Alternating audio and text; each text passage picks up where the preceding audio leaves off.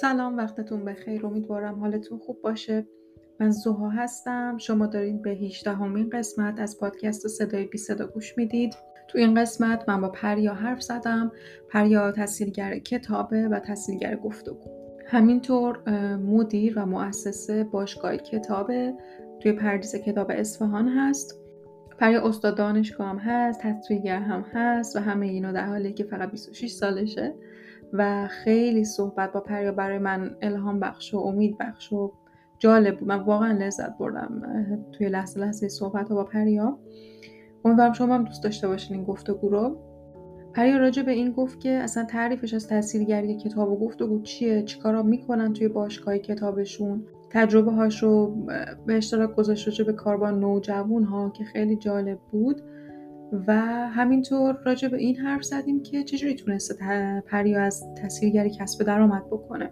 به این موضوع خیلی مهمه و خیلی بیشتر بر راجبش حرف بزنیم تا ببینیم که ما تحصیلگر رو چجوری می‌تونیم تحصیلگر رو کم کم به عنوان حرفه توی جامعهمون جا بندازیمش.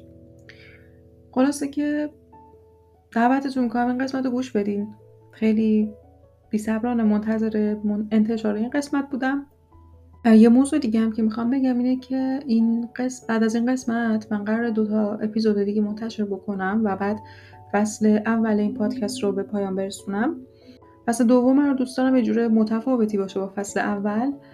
و اگر که شما هم بهم بگید که دوست دارید دیگه در مورد چه بخش های از تحصیلگری بیشتر بدونید به نظرتون جای خالی چه چیزهایی هنوز توی این حوزه تحصیلگری حس میشه باید روی چه موضوعات دیگه بیشتر کار بکنیم. و شاید همینطور با چه آدمای دیگه دوست دارید من صحبت بکنم. و اگر اینا رو بهم بگید حالا یا توی کامنت های همین اپیزود بنویسید برام یا اینکه اگه وارد سایت من بشید کام اونجا راه های ارتباطی مختلف گذاشتم ایمیل و پیجایی که دارم پیجای اینستاگرام لینکدین. یوتیوب همه اینا رو اونجا گذاشتم و از هر طریقی که براتون راحت تر بود می‌تونید یه پیام به من بدین و بگین که دوست دارید توی فصل دوم این پادکست چه اتفاقایی بیفته و چه شکلی باشه. ممنونم از اینکه وقت می‌ذارین و ما رو میشنوید. مراقب خودتون باشید و بفرمایید این قسمت جالب و گوش بدید. سلام پریا چطوری؟ خوبی؟ سلام زها مرسی من خوبم تو خوبی؟ آره منم خوبم مرسی. خیلی خوشحالم که میبینمت. متشکرم منم همینطور. قربونه دارم خب پریا دوست داری یه ذره راجع به خودت. اول بگی باد آشنا بشیم اول از خودت بگو و بعد اینکه چجوری با تاثیرگری آشنا شدی داستان با تاثیرگری رو بگی. بعد کلی سوال دارم و کلی موضوع جالبی که با هم حرف بزنیم حتما. خب من پریام 26 سالمه. فکر کنم سنم واسه دونستم مهم باشه چون دوست دارم یعنی برام جالبه که بدونم بعدا که بزرگتر شدم قراره چی کار بشم. الان راستش مثل یه پازلی هم که یه شیش هفتا تیکه داره. یه تیکم دانشجوه دانشجو دکتری مهندس پزشکیه. یه تیکم استادیه که یه درسایی مثل الکترونیک و آمار حیاتی رو میده. یه تیکم مدیر و مؤسسه یه باشگاه کتابه. اسمش پردیسه باشگاه کتاب پردیس. یه تیکم هم تسهیلگر کتاب و گفتگوه و یه تیکم هم تصویر سازه کتاب تصویر سازی می‌کنم. بیشتر بر دل خودم تصویر سازی می‌کنم اینو. فکر کنم جایی که امروز قرار راجبش توضیح بدیم یا با هم دیگه گفتگو بکنیم اون قسمت تسهیلگری و باشگاه کتابیه که من دارم. نمی‌دونم برای جالبه که راجبش بدونی. آره آره حتما. راجب اون که حتما حرف می‌زنیم. قبلش فقط یه ذره راجع به این حرف بزنیم که اصلا با تصویرگری چجوری آشنا شدی؟ و بعدش آره می‌خوایم راجع به تصویرگری کتاب حرف بزنیم راجع به پردیس حرف بزنیم اون پادکسته که گفتی درست می‌کنین و همه اینا. اگه اگه بخوام راجع به خودم یا اصلا مسیری که منو وارد دنیای تسهیلگری بگم خیلی مسیر عجیب رندوم تصادفیه. یعنی از قبل برنامه ریزی شدن نبود. من خب توی خانواده ای به دنیا اومدم که خیلی کتاب موضوع مهمی بود. یعنی کتابا خیلی جایگاه ویژه‌ای تو خونمون داشتن. بابام عاشق شاملو و نجف دریا بندری و این آدما بود. خیلی ما با هم دیگه وقتی که میگذروندیم مثلا چه کتاب فروشی بود. پیاده تا کتاب فروشی می‌رفتیم و ذوقی که من داشتم برای خرید کتاب بود از بچگی. از اون مامانم خب خیلی آدمیه که کارای هنری و وقتی که برای بچهش می‌ذاره راجب که کلاس مختلف ببره تو خونه راجب خلاقیت و اینا باش پروژه انجام بده خب اینجوری بود. مثلا من یادم یه بار مامانم کل فرشمون که دیدی فرشای ایرانی راههایی دارن اینو با ماکت ماشین و خونه و اینا کامل یه شهر برام ساخته بود رو فرش خیلی بزرگ دوازده متری و من اونجا بازی می‌کردم. یا مثلا خیلی دست و بالم و آزاد میذاشتن. مامانم اینجوریه که روی دیوار من یادم یعنی من خیلی نقاشی میکشیدم. مثلا به جای مهد کودک من میذاشت کلاس نقاشی. بعد من رو دیوار پذیراییمون با مداد شمی نقاشی بزرگ می‌کردم و مامانم مطلقا چیزی بهم نمی‌گفت و اصلا وقتی مهمونا میومدن بهشون نشون می‌داد و اینا. این خب خیلی بر من جالب بود. یعنی این بستر خانوادگی بود که شاید یکی از علتهایی که من تاثیرگر شدم. و بعدش کانون پرورش فکری من از فکر اولین جایی که رام دادم نمی‌دونم چهار سالگی و اینا بود. تا 16 سالگی آخرین جایی که اجازه می‌دادن بمونی تو کانون پرورش فکری من اونجا بودم و شاید اولین مواجه هم با تسهیلگری تو کانون پرورش فکری بود که خب محیط فوق بود برای من. خیلی خیلی تو زندگیم اثر داشت. و بعد من کلا خیلی خرخون بودم همش تو درس اینا بودم. رفتم دانشگاه توی 18 سالگی دانشگاه اصفهان قبول شدم رشته مهندسی پزشکی. کلا یه کانفلیکتی هم داشتم راجع به اینکه برم هنر بخونم. یا ریاضی مهندسی از اون من واقعا ریاضی رو دوست داشتم. دیگه از اونجایی که توی خانواده ایرانی بزرگ میشیم قرعه به نام ریاضی رفت و در واقع من رفتم رشته مهندسی پزشکی توی دانشگاه فکر می‌کنم آخرای کارشناسی بود که خب من درسم سبکتر شده بود و تصمیم گرفتم یه شغل دانشجویی طور داشته باشم و رفتم توی کتاب فروشی کار کردم. کتاب فروشی هم اسمش پردیس بود. و اولین شغلی بود که من دارم دروغ میگم اولین شغل نبود. یه شغل توی مهندس پزشکی داشتم که خیلی فضای سمی داشت. اصلا افتضاح فضای واقعا مسمومی داشت با اینکه خیلی اون شرکت شرکت مهمی بود. چه کیوسیش بودم در واقع. انقدر تجربه بد بود که اصلا منو ناامید کرد از کار توی مهندس پزشکی و من تصمیم گرفتم در واقع این علاقه که علاقه به کتابه و خیلی دوستش دارم و اینا توی کتاب فروشی دنبال کنم. یه روز که رفته بودیم کتاب بخریم اونجا فرم پر کردم و دیگه کتاب فروش شدم و اینا. یه بار خیلی رندوم بچه های کتاب فروش اولا که اینو بگم که اون کتاب فروشی خیلی به بحث فرهنگ هنوزم که هنوزه خیلی زیاد اعتنا می‌کنه هزینه می‌کنه اینو که خیلی ارزشمنده. واقعا جز امتیازاییه که من داشتم تو زندگی. همه کارکنان و پرسنل به خصوص پرسنلی که تو بخش کودکان و جوان بودن و فرستاد دوره مربی جامعگری مربیگری جامعه کودک. و من اونجا اصلا با فرایند کار با کودک آشنا شدم.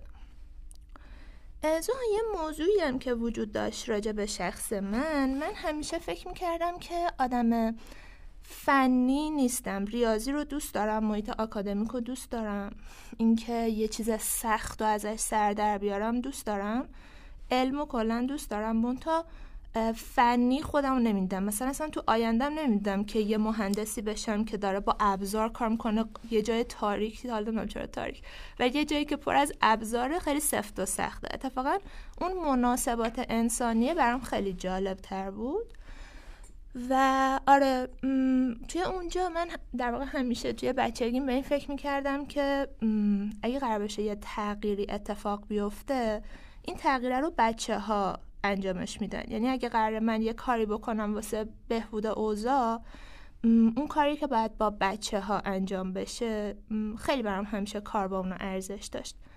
و من یه جایی از زندگیم فکر می‌کنم 22 سالم و اینا بود. کلا شروع کردم پرداختن 21 سالم بود البته پرداختن به موضوع کودک و نوجوان و اصلا رفتم تهران دوره تسهیلگری دیدم.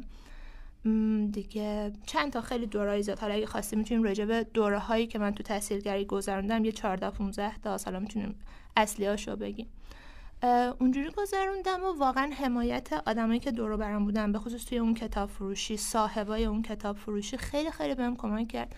که ما باشگاه کتاب پردیس رو را بندازیم که الان حدود سی تا تحصیلگر داره. 400 تا عضو کودک و نوجوان و بزرگسال و اینا داره. الان دیگه اصلا فکر نمی کنم به اینکه رشته مهندسی پزشکی قرار آینده توش چیکار بکنم. الان آیندهمو تو تحصیلگری شاید می‌بینم. خیلی زیاد. مرسی. چقدر جالب. اونجایی که داشتی از این می‌گفتی که مامانت بهت اجازه می‌داده روی دیوار حالت تو نقاشی بکشی تو جلسه هماهنگی که با پریا داشتم راجع حرف زدیم راجع به کتاب یادگیری آزاد پریا گفت که من قبلا مریم منصوری هم معرفیش کرده بود ماهدم گفته بود که خونده و خیلی جالب بود. خلاصه پریا هم که گفتی که منم اینجوری بودم که دیگه بخونمش حتما تا قبل از صحبت با پریا. نتونستم کلش رو بخونم ولی یاد این کتاب هم داشتم میافتادم. یعنی همزمان با اینکه تو داشتی تعریف می‌کردی از بچه گیت و این فرصت بازیه چقدر می‌تونه به آدم این امکان رو بده که اصلا خودش رو پیدا کنه و یه ذره رها بشه و همین که انگار تو هم مسیر تو پیدا کردی شاید خیلیش هم برگرده واقعا به اون گذشته. و چقدر قشنگ.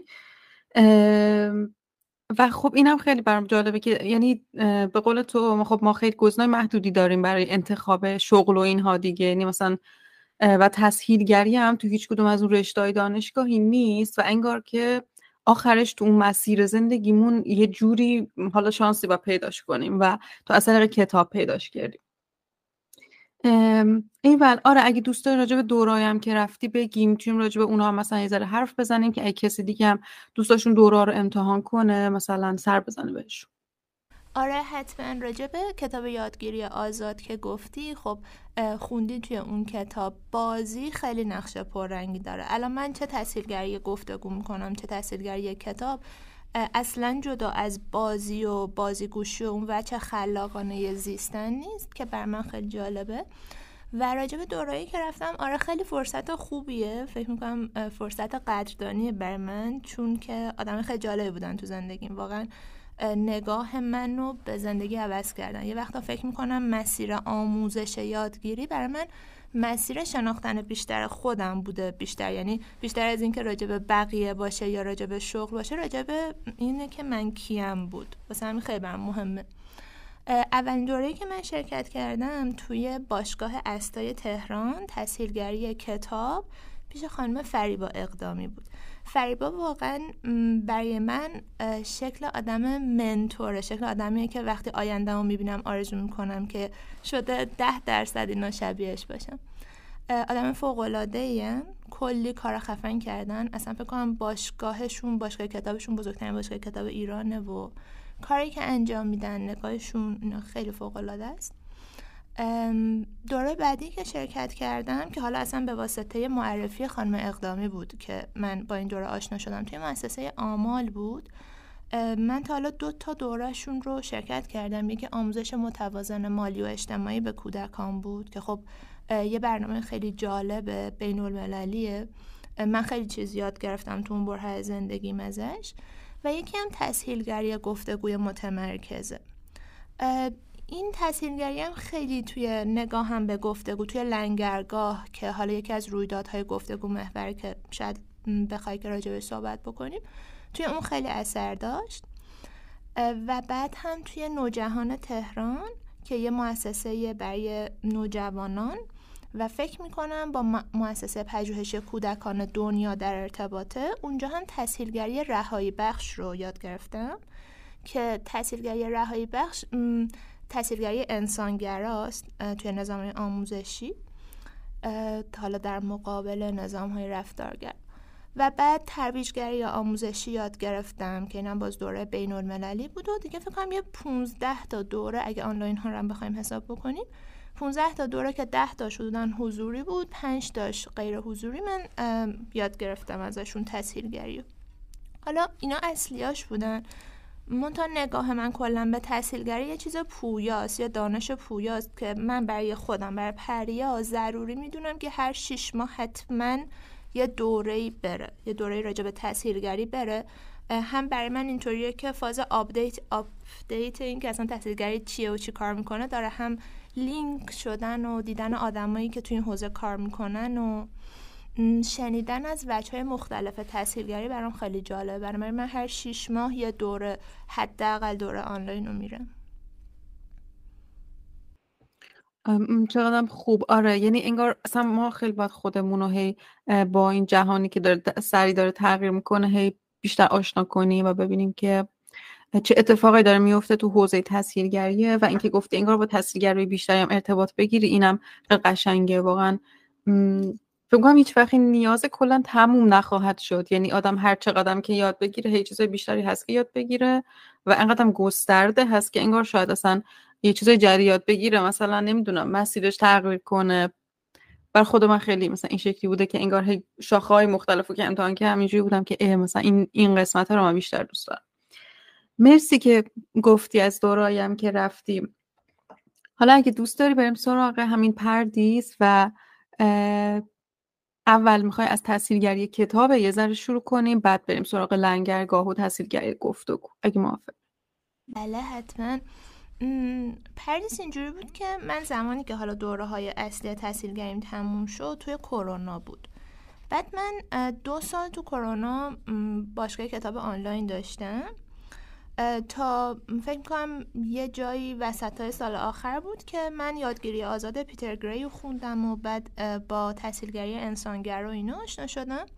و یه قسمت از اون کتاب هست. الان جملهش رو درست خاطرم نیست. حالا می‌تونیم مضمونی با هم پیش بریم که میگفتش که مدرسه الان به یه فضایی تبدیل شده که باید هر فرصتی برای فرار ازش دارین و غنیمت بشمارید خیلی تو جرقه تو ذهن من زد که آره واقعا اینطوریه. یعنی مدرسه فضای خیلی خیلی مسمومیه. بعد وقتی توش هستی خیلی اینو نمی‌فهمی ها یعنی وقتی میای بیرون بعد شیوه های جدید آموزش رو می‌بینی و اینا خیلی برات ایام میشه که اوه چقدر آسیب زننده است چقدر مسترب کننده است و اصلا دلیلی نداره برای این کار. من باشگاه کتاب داشتم یه نفر بودم یه دو تا کلاس توی هفته داشتم فکر می‌کنم و آنلاین بود. تصمیم گرفتم تو اون تابستون یه جشنواره رو راه بندازم. البته اینکه میگم بندازم خیلی حرف زشتیه. یک تیمی بودیم در واقع. همه با هم تصمیم گرفتیم که جشنواره تابستونی رو راه بندازیم تحت عنوان فرار از مدرسه. که این فرار از مدرسه هم کلمش هم از همون یادگیری آزاد اومده بود. انقدر این جشنواره فوق العاده بود و انقدر فکر کنم حدود 200 تا عضو داشت. بعد ما یه اختتامی خیلی بزرگ داشتیم که صفر تا صدش رو بچه ها خودشون هندل کردن. همه کارشو. از عکاسی ساختن بروشورا ساختن کارتا پذیرایی توضیح قرفه ها فکر می‌کنم حدود اون موقع 16 تا کلاس داشتیم. باشگاه کتاب باشگاه تفکر انتقادی باشگاه مهارت چیزای مختلف. و بچه ها خودشون پرزنت می‌کردن. بر من خیلی لذت بخش بود. از اونجا فکر می‌کنم شروع بزرگ شدن تیممون بود که حالا ما تحصیلگرای بیشتری گرفتیم. تعداد کلاسامون رو به 45 تا رسوندیم. اتاق فکری تشکیل دادیم که روانشناس کودک و نوجوان توش هست. ما بتونیم راجع به چالشایی که پیش میاد صحبت کنیم با همون. الان که من باهات حرف می‌زنم ما حدود 400 تا عضو داریم. بعد به غیر از حالا باشگاه کودک و نوجوان و بزرگسال ما اون گروه های کمتر دیده شده رم سعی می‌کنیم که وارد کنیم. مثلا ما به تازگی باشگاه سالمندان داریم. باشگاه والدین باشگاه تسهیلگران. فکر می‌کنم که یه محیط خوبیه برای در واقع آشنایی گروه های مختلف با هم. و ما چیکار می‌کنیم؟ حالا خیلی کارا که تو اون باشگاه اتفاق میفته من تا من اون 15 تا کلاسی که من تحصیلگرشونم حول محور کتابه و گفتگو. حالا سه تاش یعنی لنگرگاه و همسایگی و قدم زدن با گذشتگان و مال بزرگ ساله پرسه والدینمون با من نیست البته ولی بقیهش مال کودک و نوجوان. چی دوست داری ازش بدونیم ببین یه ذره دوست دارم. اصلا راجع به اینکه تسهیلگر کتاب چی کار می‌کنه بدونم که چه جوری اصلا پروسه پیش میره قرار مثلا یه راجع به یک کتابی رو همه با هم دیگه می‌خونن یا مثلا تسهیلگر می‌خونه بقیه راجبش حرف می‌زنن و تسهیلگر چیکار می‌کنه توی اون پروسه؟ فهمیدم. خواهش می‌کنم. ببین اینطوری کلا تحصیلگری کتاب که خیلی آمیخته است به تحصیلگری گفتگو. یعنی تو ذهن من این دوتا از هم جدا نیستن. حالا از شیوش پرسیدی این مدلیه که کتاب رو ما با اعضا انتخاب می‌کنیم. حالا گروه های سنی هم که باشون کتاب می‌خونیم 4 تا 7 8 تا 11 12 تا 15 16 تا 18 به غیر از بزرگسال. ما با گروه و اون که شرایط گروه چی هست کتاب انتخاب می‌کنیم من معمولا همیشه یه لیستی از کتاب خوبا دارم. حالا چه خودم مواجه شدم باشون چه یه در واقع مؤسسهایی مثل لاکپشت پرنده و اینا تاییدشون کردن لیستایی که وجود داره مثلا 100 کتاب برتری که نوجوانا باید بخونن یانگ ادالت امریکن یانگ ادالت فکر می‌کنم. یه لیست این مدلی دارم. مدامم خب توی فضای کتاب فروشی هستم. کتابای جدید رو می‌بینم. دنبالشون می‌کنم می‌خونم. مثلا یه حجم زیادی از مطالعه روزمرم کتاب نوجوان. و از طریق اونا یه لیستی انتخاب می‌کنم و تعداد بالا سفارش میدم خب؟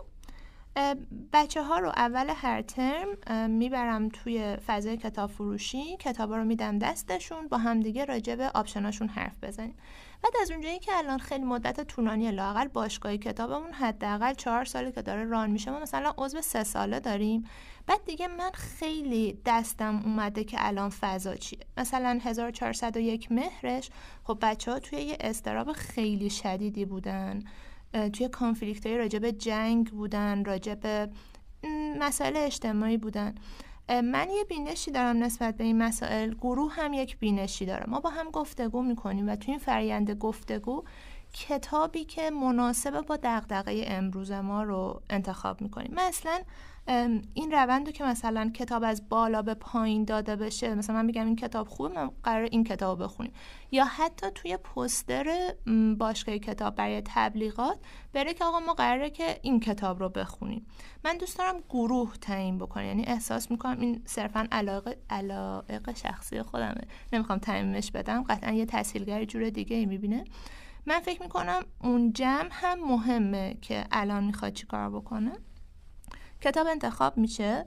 ما طبق چیزی که بچه ها باهاش راحتن کتاب رو بخونن تقسیم بندی انجام میدیم. حالا مثلا توی تابستون ما تقریبا هفته 100 صفحه برای گروه های نوجوان انتخاب می‌کنیم.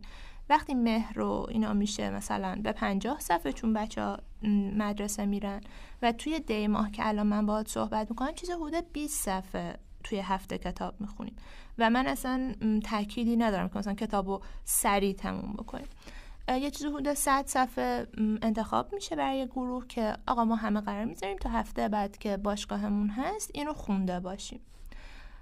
وقتی بچه ها وارد کلاس میشن اگه عضو جدید داشته باشیم که بازی هایی راجع به شناختن همدیگه انجام میدیم راجع به اینکه من کیم تو کی این گروه قراره چیکار بکنه و بعد توی اول ترم در واقع ما با همدیگه قانون می‌ذاریم. یادگیری آزاد پیتر گری اصلا میگه یکی از نشونه های یه آموزش طبق یادگیری آزاد اینه که دموکراتیک و غیر استبدادیه دموکراسی برای من اینجوری تعریف نمیشه که من سر کلاس بگم که گوشیتون رو بذارین. تو این کلاس نمی‌تونید گوشی بردارین گوشی رو بذارین تو سبد و فلان.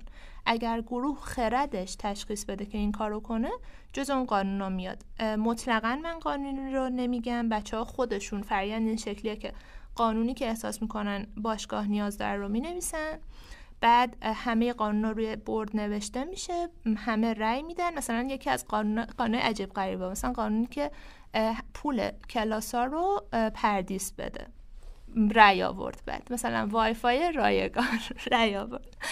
بعد ما با هم راجبش گفتگو. یعنی می‌خوام بگم که لزومی نداره حتما تو چارچوب فکری من از قانون باشه. ولی اتفاقا اون چیزی که من از تجربه یاد گرفتم اینه که وقتی اعتماد می‌کنم به خرد اون جمع فوق العاده اون جمع خردمند اصلا چیز بیشتر از انتظار من. یعنی اون چیزایی که واقعا کار میده هم این وسط بالا میاد برخلاف چیزی که ما تصور می‌کنیم اگر دست بچه ها باشه. میتره کنن کلاس و یا بینظمی و فلان بچه ها رأی رو می نویسن در واقع. چیزایی که می‌خوان بهش رأی بدن ما تعداد می‌گیریم. اگه بیشتر از نیمی از کلاس بهش رأی داده باشن و قابل اجرا باشه می‌تونیم که اون رو جزء قانون بکنیم. حالا این قابل اجرا بودن هم نه اینکه من بگم قابل اجرا هست یا نه ها. یعنی حتی اون وای فای رایگان و پردیس و اینا هم من رفتم صحبت کردم. گفتم OK من میرم توی اتاق فکر صحبت می‌کنم راجع اینکه شما الان این نیاز رو دارین و میام نتیجه رو بهتون میگم. و مثلا قاعدتا نتیجه ای نمیشه که کل پول پردیس رو بدم ولی من تونستم مثلا یه تخفیف 20 درصدی بر اون گروه بگیرم. یه کار این شکلی یعنی سعی می‌کنیم با همدیگه اینو چکش کاری بکنیم. همه قانون نوشته میشه همه زیرش رو امضا می‌کنن. یعنی حتی بچه کوچولوهای منم امضا می‌کنن. لزومی نداره که حتما یه امضا ثابت داشته باشه. به همه یه پرینتی از اون قانون داده میشه و حتی راجع به زمانت اجرایش هم حرف می‌زنیم که چه زمانتی داره که این قانون اگر اجرا نشد مثلا چی کار بکنه؟ یکی از گروه ها اینه که برای همه بستنی بخره بعد از سه بار. یه گروه ها که گروهی بودن که ترم قبلشون خیلی شلوغ و آشفته و اینا بود. بعد مجازات ترم جدید خیلی هارش در نظر گرفتن. گفتن که اگر کسی سه بار مثلا تو حرف دیگری پرید یکی از قانونا این بود این ترم بعدی رو نباید ثبت نام بکنه. و یه ترم باید وقفه بیفته. آره. بعد ببینیم فضای اون گروه راجع به اون قانون چیه و اینا. قانون نوشته میشه کلا همه کلاس من با بازی شروع میشه. اسمش هم گذاشتیم یعنی همه می‌شناسن. واقعا اون 200 تا نوجوان 180 تا نوجوانی که با من کار می‌کنن محال این کلمه رو نشینده باشن یا خودشون استفاده نکرده باشن. بازی های احمقانه پریا. این بازی ها فوق العاده احمقانه است. بازی های چالش یا رقابتی نیستن اصلا. بازی که بیشتر منجر به خنده و حرکت بدنی و کار این مدلی میشن. حتی تو بزرگسالم من این کارو می‌کنم. و بازی احمقانه پریارو که انجام دادیم و با هم آشنا شدیم میریم سر وقت کتاب. مهمترین کار یه تحصیلگر کتاب بر من اینه که سوالهای خوبی در بیاره. تحصیلگری کلا برای من اینجوری تعریف میشه که تو مطلقا نباید بیشتر از 20 درصد کلاس رو حرف زده باشی یعنی کلمه از دهنت خارج شده باشه. کلاس خوبه یعنی تو وقتی موفقی که این عدد مثلا به 10 درصد و اینا برس من از قبل کتابی که خوندم حالا نقدایی که حتی از کتاب خوندم فیلمایی که راجبش هست و اینا رو در آوردم آماده کردم. من همیشه از بچه ها جلوترم یعنی من می‌دونم که آخر کتاب چی و اینا. سوال در آوردم سوال ها هم یه ترتیب منطقی دارن. حالا می‌تونیم راجبش حرف بزنیم. چه تو تحصیلگری کتاب چه تو تحصیلگری گفتگو. ما یه مفهومی داریم به اسم اورید. بعدا می‌تونم راجبش حرف بزنم الان طولانی میشه. که سوال ها مثلا اول باستابیان بعد در واقع میشن اول عینی هم باستابی تفسیری و تصمیمی. یه حالتی که روالش از ساده به سخته. یعنی هی سطح تفکر بیشتر میشه. حالا توی کتاب این شکلیه که اول راجع به خود کتاب است. که کتاب چی می‌گفت و زمان و مکان کتاب چی بود و شخصیتش چی کار کرد و فلان. بعد آخرش می‌رسه به تجربه زیسته یعنی بچه ها شروع می‌کنن تجربه های نزدیکشون با کتاب رو گفتن و این و بعد ما همیشه فعالیت انجام میدیم. فعالیت ها گروهیه. حالا می‌تونه ساختن یه چیزی باشه مصاحبه باشه می‌تونه یه کار تیمی باشه می‌تونه سفر باشه فیلم باشه شنیدن چیزی باشه. ما حتی رقص داشتیم. فعالیتی که ما قرار اون چیزی که یاد گرفتیم رو حالا تو قالب یه پروژه با هم پیش ببریم. و اینجاش بر من خیلی مهمه خیلی خیلی دوستش دارم. خیلی وقتا میگن که هر چقدر بچه ها کوچیکترن باید فعالیت ها نسبت به سوالا بیشتر باشه. بر من اینجوریه که من همیشه توازن خوبی یعنی حتی برای نوجوان 16 تا 18 سالم فعالیت رو دوست ندارم حذف کنم. و آره فعالیت رو که انجام میدیم هر جلسه اینجوری میگذره. معمولا وقتی کتاب تموم میشه هم یه جنبندی کلی در واقع چیز تصویری مثل ما همیشه کاغذ صد در هفتاد داریم بعد کل دیوار باشگاه از گروه های مختلف پر کاغذه. یعنی کاغذه پروژه‌ای که انجام شده. نظر بچه ها افت... چیزایی که افتضاح بوده برای هم نوت می نویسن اینا به دیوار به همه چی چسبیده و اینجوری ما کتاب رو پیش می‌بریم. آره. ببخشید خیلی حرف زدم. مرسی. اتفاقا چقدر کامل توضیح دادی و خیلی دوست داشتم که کاش منم الان می‌تونستم بیام. بچه بودم و در دورای کتابخانی تو بیام. خیلی جالب بود. ببین یه چند تا چیز الان تو ذهنمه که باید به اشتراک بذارم. یکی اینکه الان یعنی بچه‌هایی که از همون اول کار میان تا آخر کار همون یا مثلا بچه های جدیدم چون گفتی که مثلا عضو جدید که میاد بعد یه دور دیگه مثلا باش چک میشه یا بچه ها مثلا چجوری بهش خوش آمد میگن؟ فکر اینم چالشه کلا نه وقتی یه نفر جدید میاد و بقیه مثلا بودن اونجا مثلا شاید خودشونو بیشتر احساس تعلق می‌کنن مثلا به اونجا و اون آدم جدیده که میاد کلا مثلا چجوری می‌تونه چجوری در گروه انگار ادغام میشه چجوری اونجا خوش آمد گفته میشه بهش؟ راجع به اینم اگه دوست داری حرف آره حتما. خیلی خیلی سوال خوبی پرسیدی. واقعا این هست. ببین توی کلاسایی که من داشتم یعنی مطلقا نمی‌خوام تجربهمون تعمین بدم ولی اینجوریه که 80 درصد کلاس حالا به رقم تقریبی از بچه های قدیمی هن.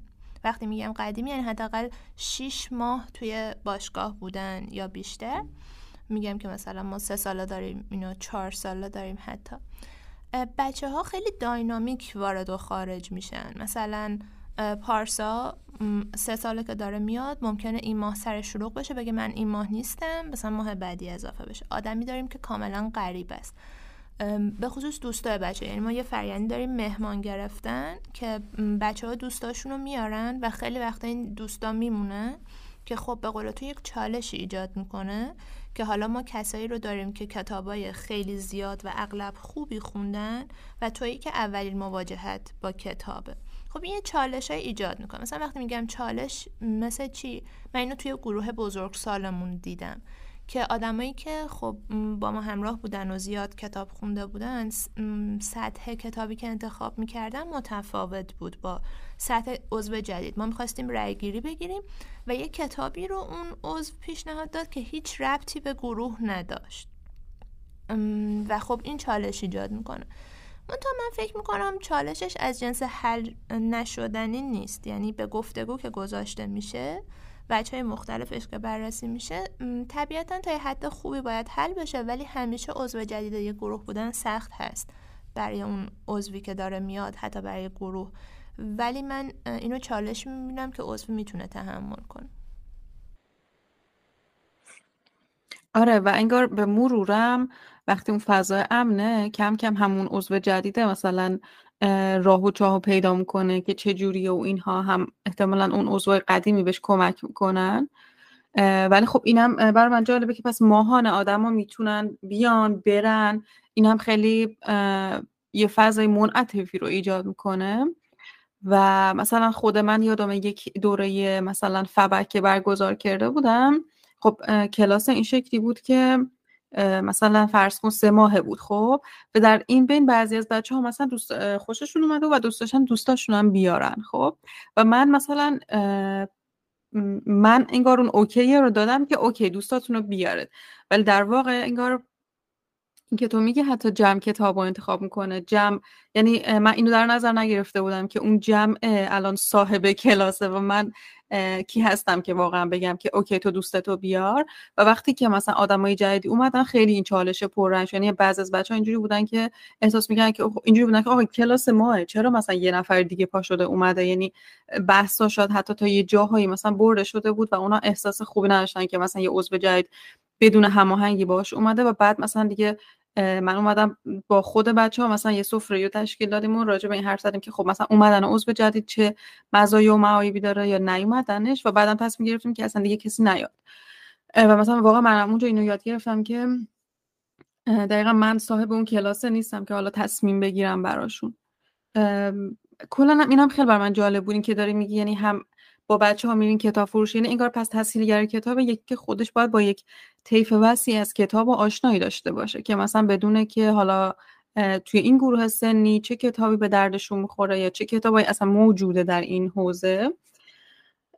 بعد بچه ها رو ببری بعد مثلا لابلای کتاب باشن و خودشون. پس اول کارم یعنی شاید مثلا همه مثلا فرض کن تو یک اون یک ماه راجع به یک کتاب شما حرف می‌زنید که این یک کتاب این پروسه رو داره که اولش اصلا خود بچه ها یه ذره کتاب رو ببینن یه ذره حرف بزنن ببینید دغدغه‌شون راجع به چیه.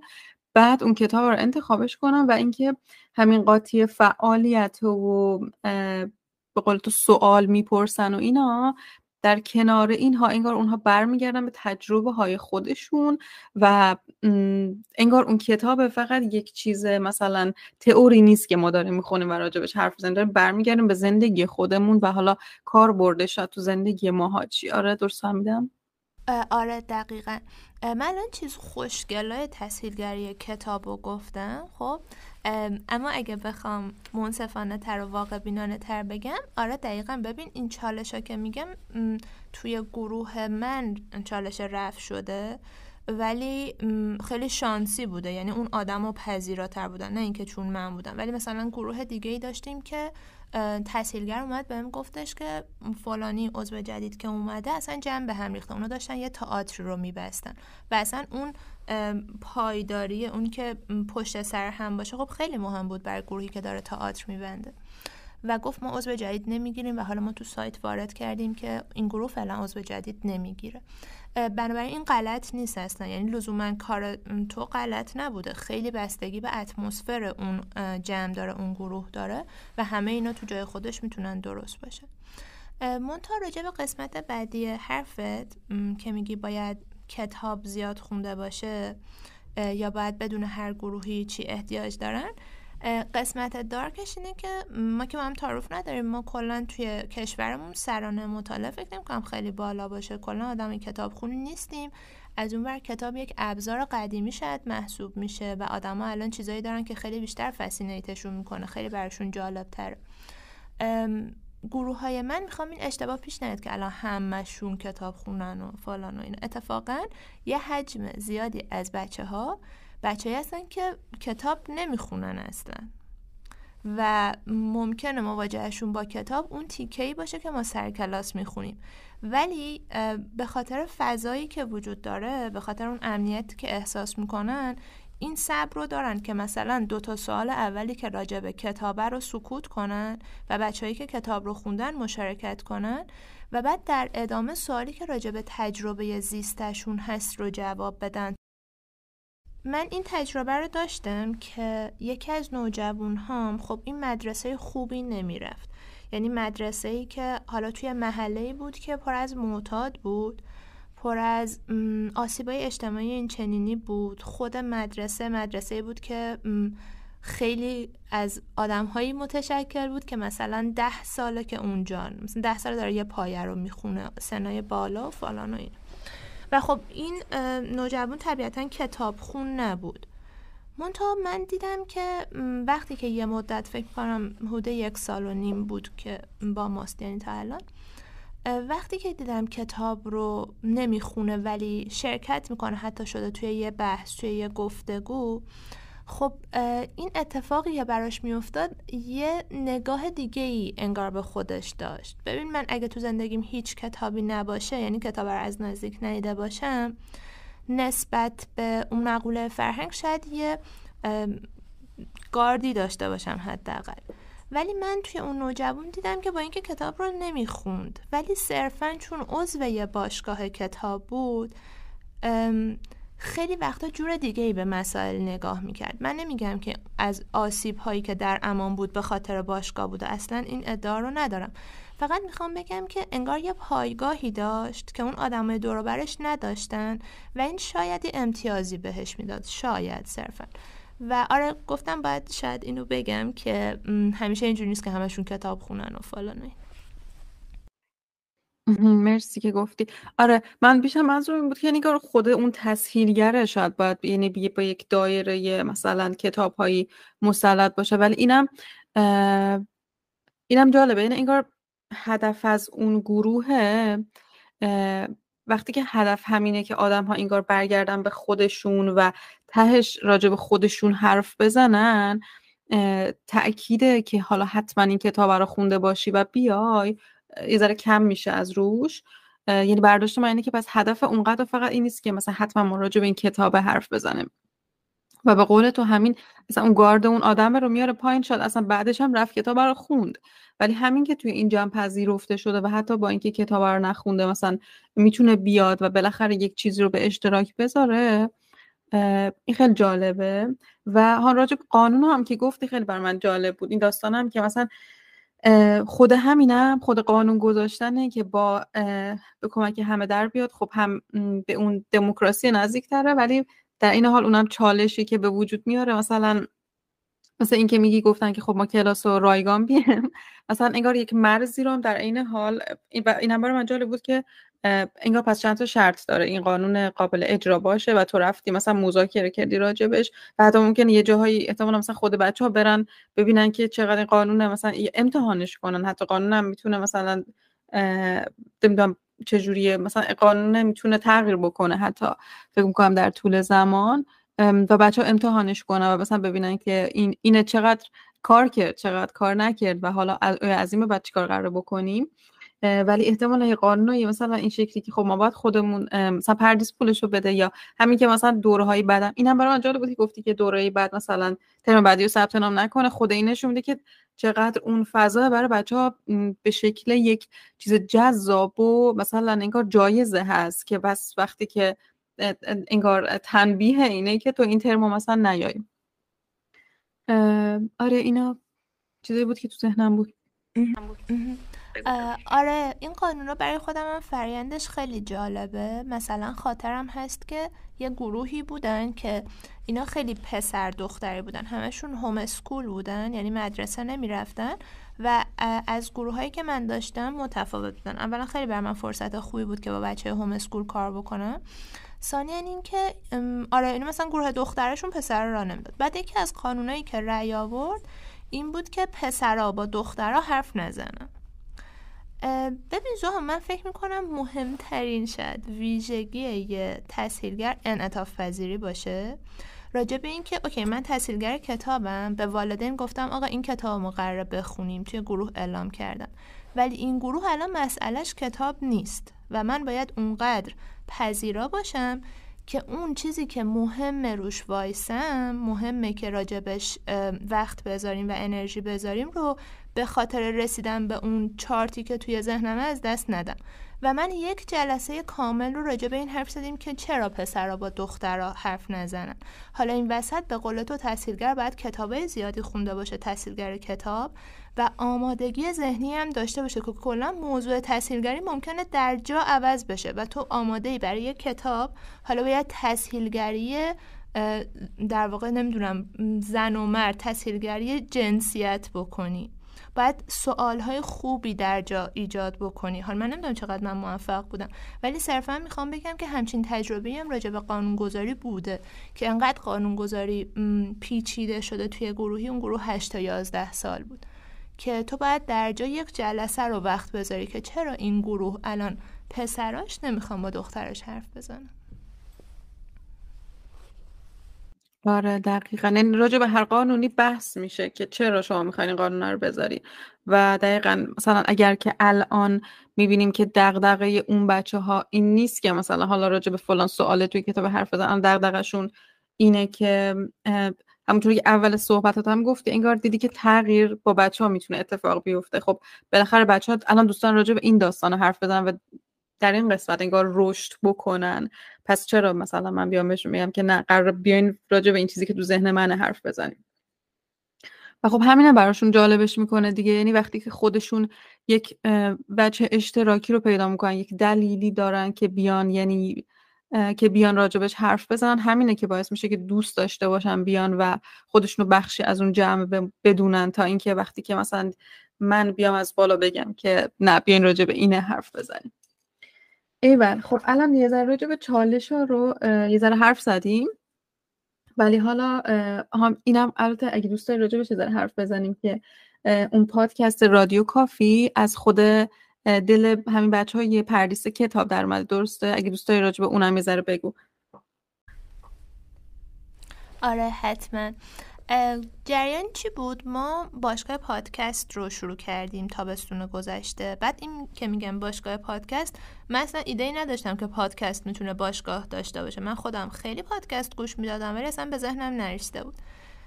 برای جشنواره فر از مدرسه تابستون پارسان من اومدم توی گروه نوجوان ها گفتم که بچه ها دوست دارین که چه کلاسایی می داشتیم یعنی آرزو می کردیم که چه کلاسایی می داشتیم و یکی از خفن ترین عضوامون برگشت گفتش که باشگاه پادکست. که خب منم برام خیلی جالب بود. رفتم تحقیق کردم ببینم مثلا پادکست کلابی توی دنیا وجود داره و اینا. با خودش صحبت کردم. از خودش پرسیدم که کسی رو می‌شناسه چی کار قرار بکنیم و این داستانا آخرش باشگاه پادکست رو راه انداختیم. حالا ایده چی بود؟ اینکه ما پادکست گوش بدیم. مثل کتاب که کتاب می‌خونیم پادکست گوش بدیم و بعد بیایم راجبش صحبت کنیم.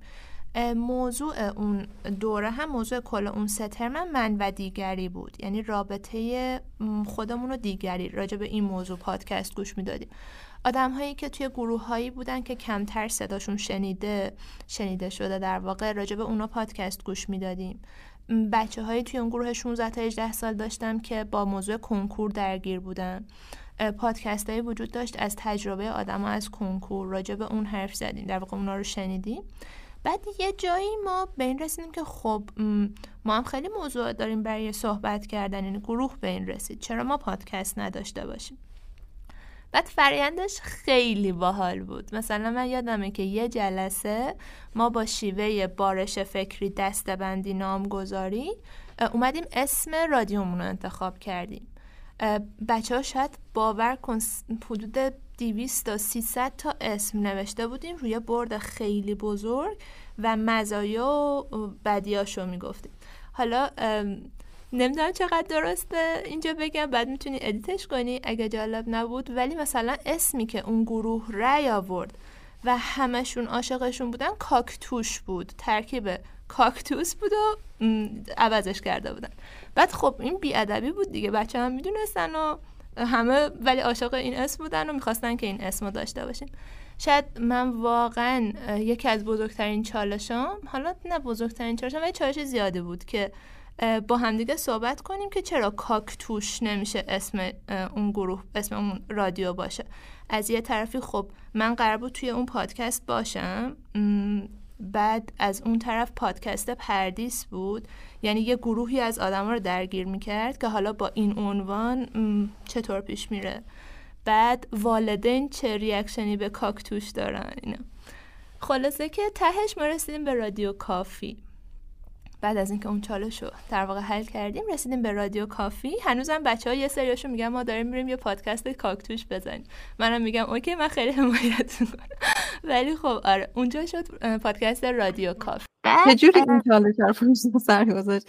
یعنی اونم توی هم گفتگوه مثلا یعنی براشون شرایط رو توضیح دادی که اسم تغییر کرد یا چجوری اون پروسه اتفاق افتاد؟ اگه دوست داری راجع بهش حرف بزنی. آخسو ها خیلی سوال سختیه. نمی‌دونم تو تجربه تراپی داشتی یا نه؟ مثلا من که تراپی میرم حالا روی کردی که من میرم تحلیلی خب بعد اصلا نمی‌فهمم که چی میشه که آخرش من حس خوبی دارم. یعنی اصلا من اتفاقا عادت دارم که همه چی رو تحلیل می‌کنم تو ذهنم ساختار می‌کنم. مثلا حالت مهندسی نگاه می‌کنم. خب تراپی تنها تجربه بعد تحصیلگری که من اصلا نمی‌فهمم چی شد. یعنی یکی از احساسایی که من تو تراپی تجربه می‌کنم حیرته. خب بعد الان که از من می‌پرسی چی شد که اون چالش حل شد باور کن هیچ ایده ای ندارم. یعنی اصلا نمی‌فهمم که چی شد. توی یه فرایندی بود که حتی برای من تحصیلگرم مبهم بود ولی حل شد. فکر می‌کنم خیلی اون جمع اصلا من خیلی کنار بودم و اون جمع با هم دیگه. مثلا یادم که دوتا عضو بودن که خیلی مخالف بودن. بیشتری موافق بودن. بعد اینا با هم گفتگو کردن اینا. ولی اینکه الان بهت بگم آره این گفتگو چطور بود یا اصلا چطور حل شد این چالش ببخشید خیلی برام مبهمه. می‌فهمم. یعنی آره دقیقا همه هم که میگی شکل مهندسی دو دو تا چهار تا نیست که میگیم. خب من این کار رو کردم و بعد این اتفاق افتاد. خیلی هم جالبه که تو پس تو اون جمع خودشون اون مخالف و موافق با هم دیگه حرف زدن و به نتیجه ایول مرسی. ادامه بده. آره خواهش می‌کنم. آره رادیو کافی رو ما اول با هم صحبت کردیم که راجع به چی بریم. بیشترین دقدقه که بچه ها داشتن راجع مدرسه بود. بنابراین ما فصل اول رو به مدرسه پرداختیم. و هیچ آمادگی هم نداشتیم. یعنی نه اصلا رفتیم چیزی آماده کردیم نه حرف زدیم. گفتیم آقا اپیزود اول مدرسه و تجربیاتمون. اینا هم خود بچه ها گفتن و من اصلا نگفتم. همه رو با همون بارش فکری ایجاد کردیم. اپیزود دوم تعارض مدرسه و ما. اپیزود سوم تجاوز توی مدرسه. اپیزود چهارم تبعیض توی مدرسه. این شکلی موضوعی که براشون bold بود. بعد من مثل همیشه یعنی من هیچ کاری نکردم. همون تسهیلگر همیشه بودم. سوال آماده کردم. فقط فرقش این بار این بود که اومدیم توی استودیو دانشگاه اصفهان. دکمه ضبط رو زدیم. من هیچ ایده نداشتم که قراره چی بشه. بعد یه سری داشتن می‌گفتن که ما می‌خوایم فوش بدیم. به نظرمون این cute داره توی پادکست که پادکست خیلی آسون و اینا باشه. بعد من یه ذره اضطراب داشتم که OK الان والدین قراره چه reaction ی داشته باشن بعد چه موضوعی مطرح میشه. و تو اوج اتفاق اجتماعی بود. حالا بچه هم یکی از مهمترین تعارضشون با مدرسه تعارضای این شکلی بود. تعارض شاید نمی‌دونم بشه گفت سیاسی یا نه. و من نگران اینم بودم. به حال قرار بود روی پلتفرمایی مثل Castbox و Spotify و اینا بره. نگران امنیت بچه ها بودم و اینا. ولی بعد دیگه تو تسهیلگری شاید اگه یه چیزی رو فهمیده باشم اینه که اینقدر زیاد نباید نگران باشی و یعنی راحت برای من اینجوری بوده. حالا بعدا شاید سرویس بشم نمی‌دونم. خب ولی برام راحت پیش رفت. ممکنه برای کس دیگه ای راحت پیش نره تجربه متفاوت باشه. ولی اون نگرانی من هیچ کدوم اتفاق نیفتاد. فصل اول خیلی خیلی خوب پیش رفت. حالا اینکه میگم خوب پیش رفت editor از بچه های 16 تا 18 ساله بود. خود همه کارشون رو خودشون کردن. edit cover زدن لوگو ساختن. انقدر که جذاب بود لوگویی که می‌زدن میفرستادن راجع به ویژگی حرف زدن مثلا کافی رو با قهوه قاطی کرده بودن یه فونت جدید ساخته بودن. بعد یکی یکی از اون بچه ها نیما تصویرسازی می‌کرد دیجیتال تصویرسازی کاراکتر ساخت پوستر ساختن. بعد دیگه یکیشون توی سوشال مدیا میذاشت. یه گروه گذاشتیم برای اینستاگرام. اینستاگرام رو زدن پستای مربوط بهش رو گذاشتن و خیلی فوق العاده پیش رفت. فصل اول راجع به در واقع مدرسه بود. الان فصل دوم راجع به موسیقیه. فکر کنم اپیزود اولش اومده.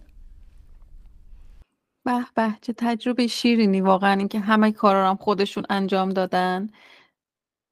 دیگه حد فکر می‌کنم اعلای تاثیرگریه دیگه که وقتی که همه کار رو بچه خودشون انجام میدن. و لینک پادکست رو هم می‌ذارم توی کپشن همین اپیزوده که می‌ذارم که اگه کسی دیگه هم دوست داشت گوش بده. ایول چقدر واقعا جذاب کاره که انجام میدی پریاب آها یه چیز دیگه هم که قرار راجبش حرف بزنم این بود که تو الان داره کسب درآمد می‌کنی از به عنوان تسهیلگر کتاب. و خب یکی از چالش هایی هم که ما تسهیلگر داریم همین کسب درآمده و همین توضیح دادن اینکه من به عنوان تسهیلگر دارم مثلا یک ارزش رو خلق می‌کنم و مثلا برای استفاده از این ارزش یا برای استفاده از این خدمات این خدمات مثلا این انقدر ارزش داره که تو بابتش پول پرداخت کنی.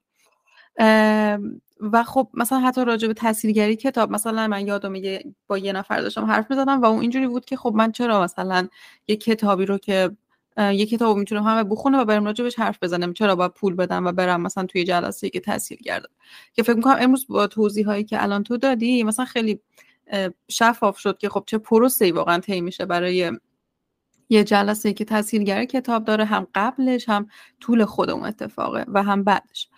ولی حالا یه ذره به اون که اصلا چجوری تونستی ارزش رو به مخاطب نشون بدی چه پروسه ای رو اصلا خودش طی کردی تا به اون کسب درآمده برسی. آره. حتما. اتفاقا برای منم موضوع جالبیه. چرا برای من جالبه؟ چون که من الان توی دانشگاهم درس میدم خب به عنوان استاد ولی پولی که از تحصیلگری در میارم بیشتره. ولی وقتی که این سوال ازم می‌پرسی نگران میشم که نکنه من دارم امتیازایی که داشتم و نادیده می‌گیرم یا دارم غیر منصفانه حرف می‌زنم. خب این که من الان از تسهیلگری دارم پول واقعا خوبی حالا واقعا خوب که تو حوزه فرهنگ و اینا به این نسبت خوب دارم در میارم خیلی به خاطر شانسایی که من آوردم و امتیازایی که من داشتم. وقتی میگم امتیاز مثلا اینکه من با آدمای جالبی آشنا شدم و این آدما واقعا بهم لطف داشتن و حمایتم کردن. دوم اینکه شاید مهمترینش اون خانواده پردیس به خصوص صاحب و مالک پردیس اون خانواده واقعا همه طور دست منو باز گذاشتن. یعنی من نمی‌تونم بهت بگم چقدر تجربه فوق العاده بود. من الان 26 سالمه. وقتی اون کار رو شروع کردم 22 سالم اینا بود خب؟ حتی یه ذره جوونتر من هیچ وقت احساس فشار نکردم از سمتشون. هر نیازی که داشتم از نیاز مکان امکانات مثلا پروژکتور می‌خوام از نیاز راج... اصلا نیاز رو بلش کنیم نیازهای مادی. اینکه من می‌خوام یه پروژه جدید را بندازم. یعنی من لنگرگاه رو یک بار توی اتاق فکر گفتم و بعد اجرایی شد. اینکه کی وارد میشه کی خارج میشه چه کار گنده ای می‌خوایم بکنیم الان مثلا اختتامیه می‌خوایم اجرا کنیم چی احتیاج داریم و فلان و اینا حمایت اونا بود واقعا. و این امتیاز بزرگه که من نمی‌تونم نادیدش بگیرم. من تا به عنوان تسهیلگر اگر بخوام سهم خودم رو ببینم یکی همون شیش ماه یه بار لینک شدن به آدما به خصوص توی تهران. خب من اصفهان زندگی می‌کنم. و ما می‌دونیم که این اتفاق ناخوشایند وجود داره که اغلب چیزای گنده چیزای تو چشم و اینا توی تهرانن. و اینکه من ارتباط رو حفظ کردم با تهران به نظر من مؤثر بوده با بچه‌ای که تو تهران دارن کار می‌کنن و اینا.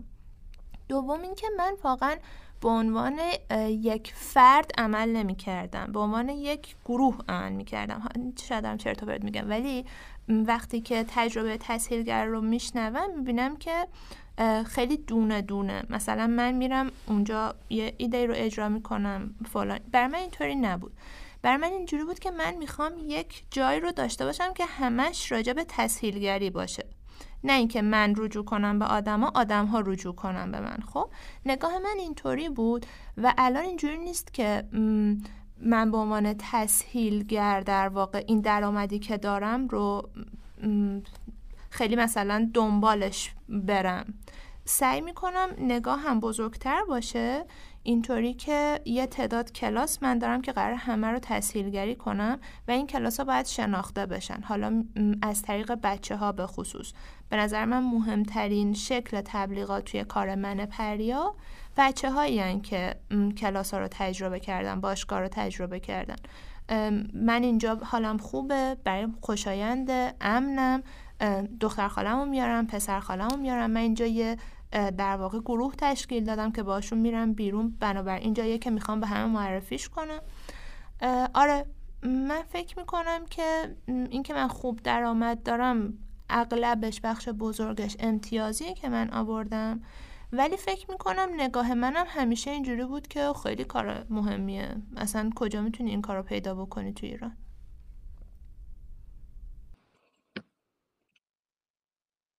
خب آره اینو می‌فهمم که مثلا خب واقعا آدم ها فرصت های زندگیشون متفاوته و خیلی خیلی چرا خوشحالم برات که واقعا این آدم های حامی رو کنار خود داشتی. که هم از جهت این کار فکری حامی بودن دستتو باز گذاشتن هم از جهت خب اون فضایی که در اختیارت گذاشتن که بتونی این کار رو انجام بدی و همه اینا کنار هم خیلی اتفاق خوب رقم زده و خودت چقدر پیگیر بودی خودت یعنی می‌دونی آدم وقتی دنبالش هم هست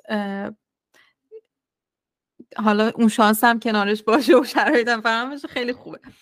بعد و پس یه, یه بخش دیگه هم همون ارتباط گرفتن با آدم های مختلفه که هم آدم های مختلف بدونن که تو هستی تو داری یه همچون کاری انجام میدی و هم اونا هم, هم یعنی خود تاثیرگر و هم کسی هم که میان توی دوره ها هرچه آدم های بیشتری بیان و ببینن. یعنی تصویرگری کلا این شکلی هم هست که آدم باید بیان و حس کنن اون تغییره رو تو خودشون یا اصلا اون فرقی که اون جلسه داره با یه جلسه که مثلا تسهیلگر نداره. و پس اینا برای تو این شکلی بوده. و البته فکر کنم که اون دفعه که با هم حرف می‌زنیم گفتی که دو سالم رایگان کار کردی یعنی مثلا خب خود همین پروسه هم خیلی طولانی مدته و آدم شاید سالها باید روی اینه مثلا وقت و سرمایه بذاره که آدم های مختلفی بشناسنش. و بعد کارش رو یه ذره تجربه کنم ببینن چه شکلیه. ولی همین باور هم فکر می‌کنم که تو این کار رو داوطلبانه ندیدیش و ارزش من دیدیش رفته به این سمتی که خب مثلا واقعا طبیعیه که اون آدم پول پرداخت کنم بابت استفاده از این خدمات. متشکرم. مرسی از خودت. آره حرفت کاملا درسته.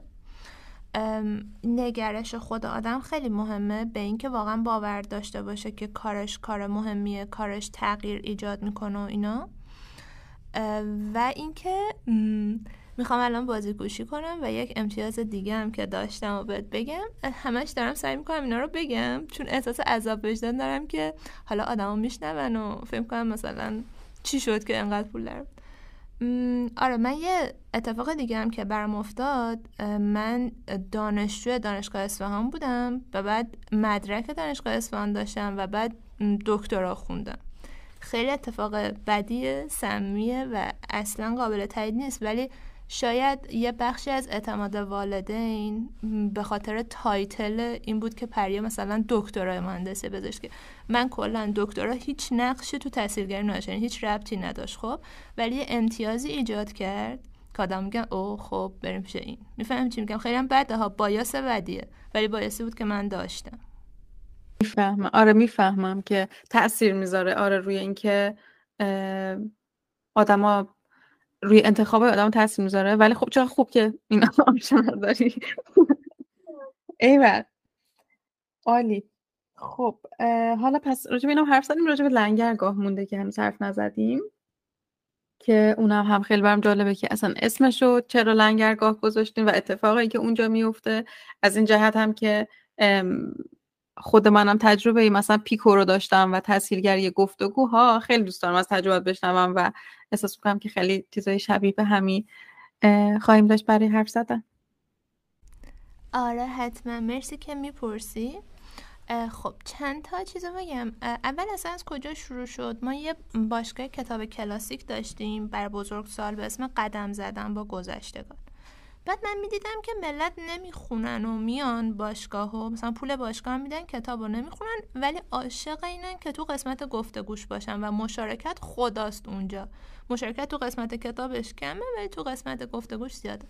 گفتم خب اگه این نیاز گروهیه که من دارم باش کار می‌کنم چرا نادیدش بگیرم؟ و اصلا چرا ملت رو یه عذاب وجدان مثلا کوچولویی بهش بدن که حالا من دارم میرم باشگاه کتابرم نخوندم؟ چه کاریه؟ خب؟ این شد که فکر کردم یک رویدادی برای گفتگو بذارم. یه اتفاق دیگه هم که افتاد ما دوره های ترمی که اون که حق عضویت ماهانه می‌گیریم چهار جلسه ایه خب برای آدم بزرگا یکم چهار جلسه ای چالشه. چون من آدم بزرگ نمی‌دونم که هفته بعد این موقع هستم از اصفهان یا نیستم کاری برام پیش میاد یا نه. پس تو ذهن من یه رویداد گفتگو محور اومد و تک جلسه. ولی می‌خواستم که تک جلسه چون که دیگه تحصیلگری یه فرایند طولانی مدت این بر کسی پوشیده نیست واقعا که وقت می‌بره. من می‌خواستم هم یه پیوستگی داشته باشه و هم اینکه امکان شرکت تک جلسه ای باشه. این روی داده تو پرسیدی چرا شد اسمش لنگرگاه؟ خب من می‌دیدم که کار کرده در واقع باشگاه برای خیلی از آدم بزرگا مثل یه پناهه. مثلا من واقعا اینو شنیده بودم از آدمی که توی دانشگاه کار می‌کرد و میگفتش که تنها وقتی که من برای خودم تو هفته می‌ذارم اینجاست. خب این وای به پناه بودنه وای به این که من یه جایی رو دارم که برای خودمه و من می‌تونم خودم باشم. تو ذهن من شکل گرفت و من کلا اصلا نمی‌تونم از کتاب جدا باشم. رفتم تو کتاب خونم همینجوری وایسادم نگاه کردن کتابا اسمای خیلی زیبایی دارن خیلی زیبا چون نویسنده ها قشنگترین استفاده از کلمه ها دارن دیگه. یه کتابی نشر اطراف داره به اسم لنگرگاهی در شن روان. کتاب راجع به مرگ جستارهایی از مرگ. و من این کتاب یکی از کتابهای مورد علاقه من دیدم کلمه لنگرگاه چقدر کلمه آشناییه. در این حال کم هم استفاده شده و همون موضوعی که من می‌خوام میرسونه بنابراین رویدادها شدن اسمش لنگرگاه. و حالا چجوری موضوعاتش موضوعاتش رو من انتخاب می‌کنم؟ موضوعاتش رو چجور انتخاب می‌کنم؟ قسمت از انسان بودنه که کمتر بهشون اعتبار داده شد. مثلا من تو زندگیم خیلی حسرت خوردم حسادت کردم و فلان ولی چقدر وقتش رو داشتم. یا اصلا کسی ازم پرسیده یا خودم اهمیت می‌دادم که راجع به حسادتام حسرتام. چیزایی که تو زندگی دلمون می‌خواد زیر فرش قایمشون کنیم راجع به اینا حرف بزنم. بنابراین تو ذهن من لنگرگاه به صورت کل می‌خواست تیکه های مختلف از انسان بودن و پوشش بده. خب؟ اولین لنگرگاه لنگرگاه حسرت بود بعدیش زیبایی بود دوستی تردید ملال اینا لنگرگاه که به ذهنم می‌رسه. و توی هر لنگرگاه پیرامون اون موضوع ما کار می‌کردیم. اینو بگم که توی ایران خیلی کتابای جالبی ترجمه میشه. حالا ما الان توی ایران کتاب خیلی خیلی جالبی داریم. مثلا نشر بیت گل همین لنگرگاه حسرت که میگم کتاب خیلی بی‌نظیری داره راجع به حسرت. اصلا مجموعه خرد و حکمت زندگی نشر گمان مجموعه همین بیت گل که زیبایی توش چشم جستار کلا تو ایران جدیدن خیلی پا گرفته و من عاشق جستارم. چون بچه بودم خیلی هم انشا می نوشتم و همیشه فکر کنم انشا نویسندگی نیست ولی این یه حالتی از انشا داره که برای من جالبه. و خیلی عمیقا به زندگی می‌پردازن و من حالا یه مقدار زیادی از این کتاب رو قبلا خونده بودم. یه background ذهنی داشتم و از رو اونا موضوع انتخاب می‌کردم. هر جلسه آه, آه اینم بگم یادم رفت. من جدیدا تو شعر ترجمه هم خیلی افتادم. یعنی عاشق شعر ترجمه شدم و مثلا شیمبورسکا رو خیلی دوست دارم می‌خونم و آدمای مختلف می‌خونم و اینا. یه مجموعه گنده ای تو کتاب خونم از شعر ترجمه هم داشتم. گفتم اوکی هیچکی این روزا شعر نمی‌خونه یا به چش من اینطوری میاد بیا یه کاری کنیم بیا اون موضوعی که می‌خوایم راجبش گفتگو کنیم یه مقاله از این کتابا که خیلی جالبن و یه شعر با همین موضوع رو انتخاب کنیم که واقعا مثلا خوندن مقاله یک رو خوندن شعر دو دقیقه وقت می‌بره. بنابراین تو می‌تونی سر کلاس هم این چیزه رو داشته باشی این مزیت خواندن رو داشته باشی. و من شروع کردم انتخاب کردن واقعا انقدر چیزای جالبی یاد گرفتم. مثلا لنگرگاه جدای از خودش جدای از اینکه حالا راجبش هم حرف نزدم چیه.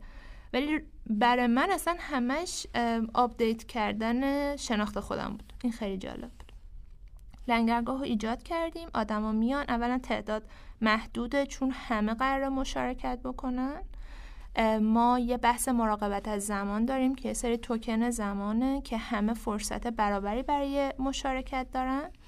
بازی می‌کنیم با هم دیگه. دوباره من تسهیلگر. کاری که انجام میدم پیدا کردن سوالای خوبه. سوالا هم عینی اول. یعنی اون چیزی که تو زندگی گذروندم. بعد باستابی راجع به احساساتمونن و تفسیری هن که اینجا میشه جایی که فلسفی میشن. مثلا تو بحث زیبایی تو قسمت تفسیرش یه سوالی که با هم به بحث گذاشتیم این بود که چه زیبایی غیر اخلاقی می‌شناسین؟ یعنی اون چیز زیباست چون غیر اخلاقیه. و انقدر بحث جالبی حول این موضوع شکل گرفت که برای من خیلی خوشایند بود. و من یه روال منطقی دارم از ساختن این در واقع سوال ها و آدما مشارکت می‌کنن. بعد کار گروهی می‌کنیم. منظورم از کار گروهی پروژه‌ایه که با هم راجع به اون موضوع میبندیم. و بعد میریم تا لنگرگاه بعدی. آره. ببخشید زیاد همش دارم صحبت می‌کنم. نه بابا لذت می‌بریم. ایول آها و حتی این پروژه هم که الان گفتی یاد اومد که با بچه هم مثلا گفتی که پروژه بعدش شکل می‌گیره این هم خیلی جذابه که میره به سمت کار عملی. چقدر جالب. و اینکه یعنی همشون علاقه به کتاب توی همه اینا قشنگ مشخصه. اون نخ تصویه انگار هست که همش رو به هم وصل می‌کنه و و, و چقدر اینم توی تو پر رنگه به نظرم که هی میگی مثلا اینکه من دیدم آدما میان و دوستان راجع به تجربهاشون حرف بزنم پس نیاز اینه. یعنی چرا من برم سمت اون چیزی که اون آدما دوست دارن و حول اون یک چیزی رو شکل بده. اینم به نظر من یعنی یه ویژه که خیلی مهمه تاثیر گره خیلی جالب بود و حالا خیلی هم نمی‌خوام وقت تو بگیرم. یه ذره اگه دوست داری راجع به خود تسهیلگر یا همون گروه هم گفتگو هم حرف بزنیم.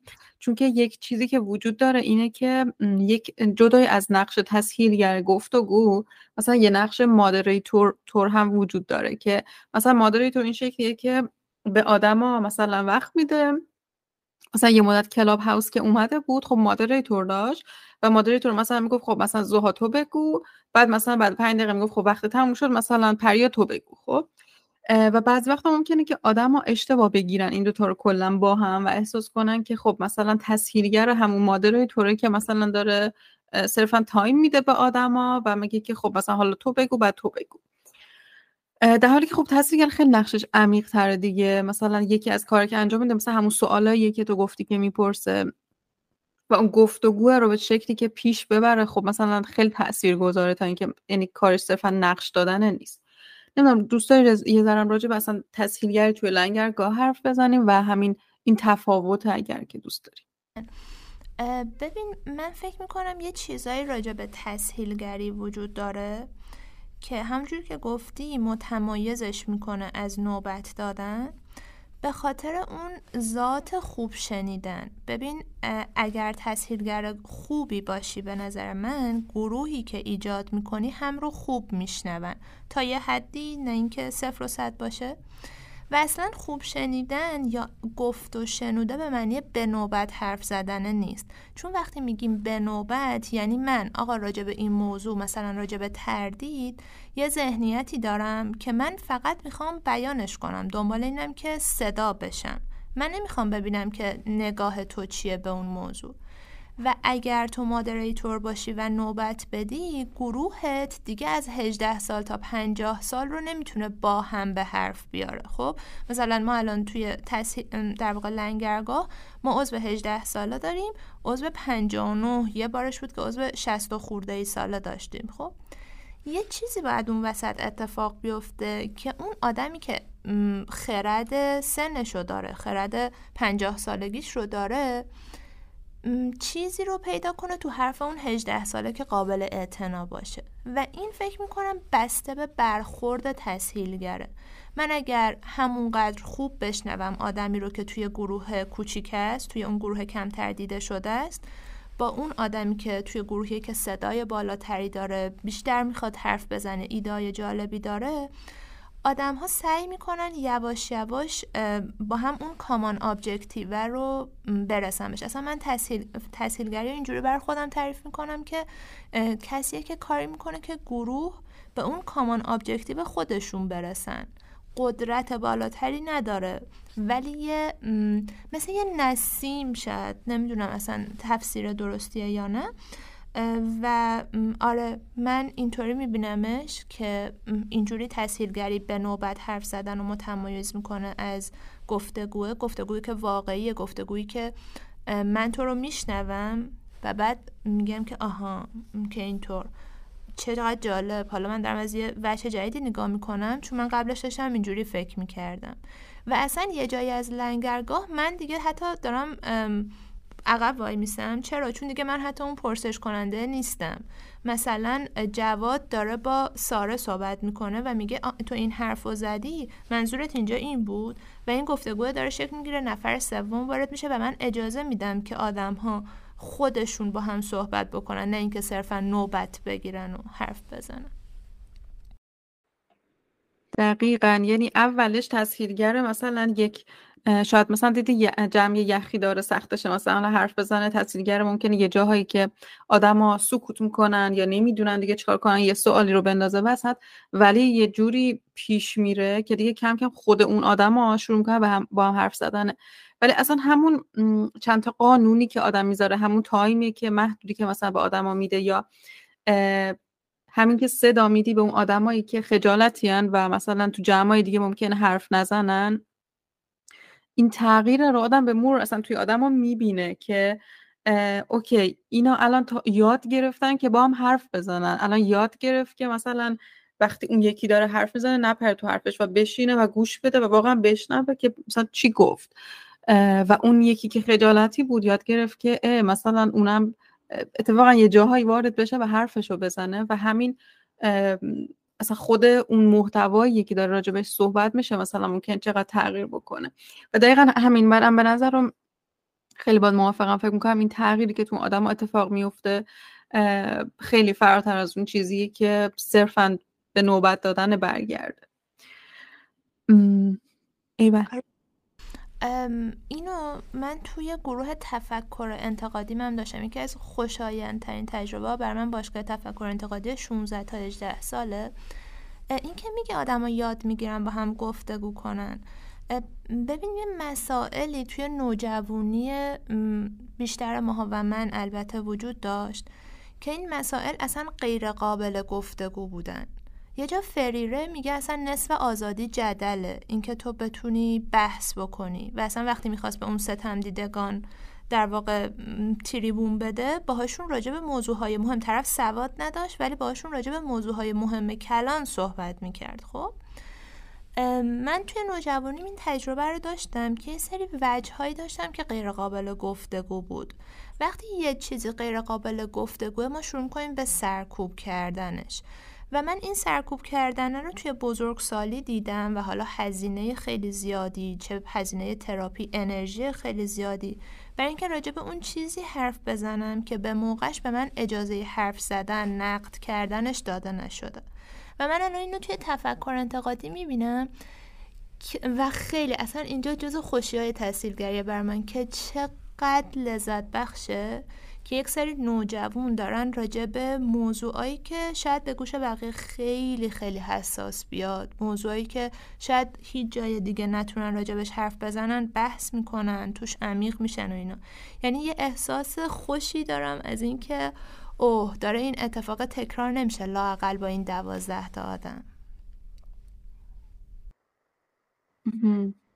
آره می‌فهمم. مثلا ما هم توی یز... یه پیکور نوجوانم داشتیم و اصلا نوجوان ها چه بحثای عمیقی هم می‌کنن. یعنی واقعا هر دفعه که بچه داشتن با هم حرف می‌زدن من این شکلی بودم که وای مثلا من اینا رو چه می‌دونم 25 سالم که بود تازه نشستم راجبش فکر کنم و شما چقدر آگاه دارید چقدر بیشتر می‌دونید و به قول تو چقدر خوبه که الان حداقل همچون فرصتی وجود داره که مثلا بتونن بچه ها راجع به هر چیزی یه فضایی باشه که بتونن راجبش حرف بزنن.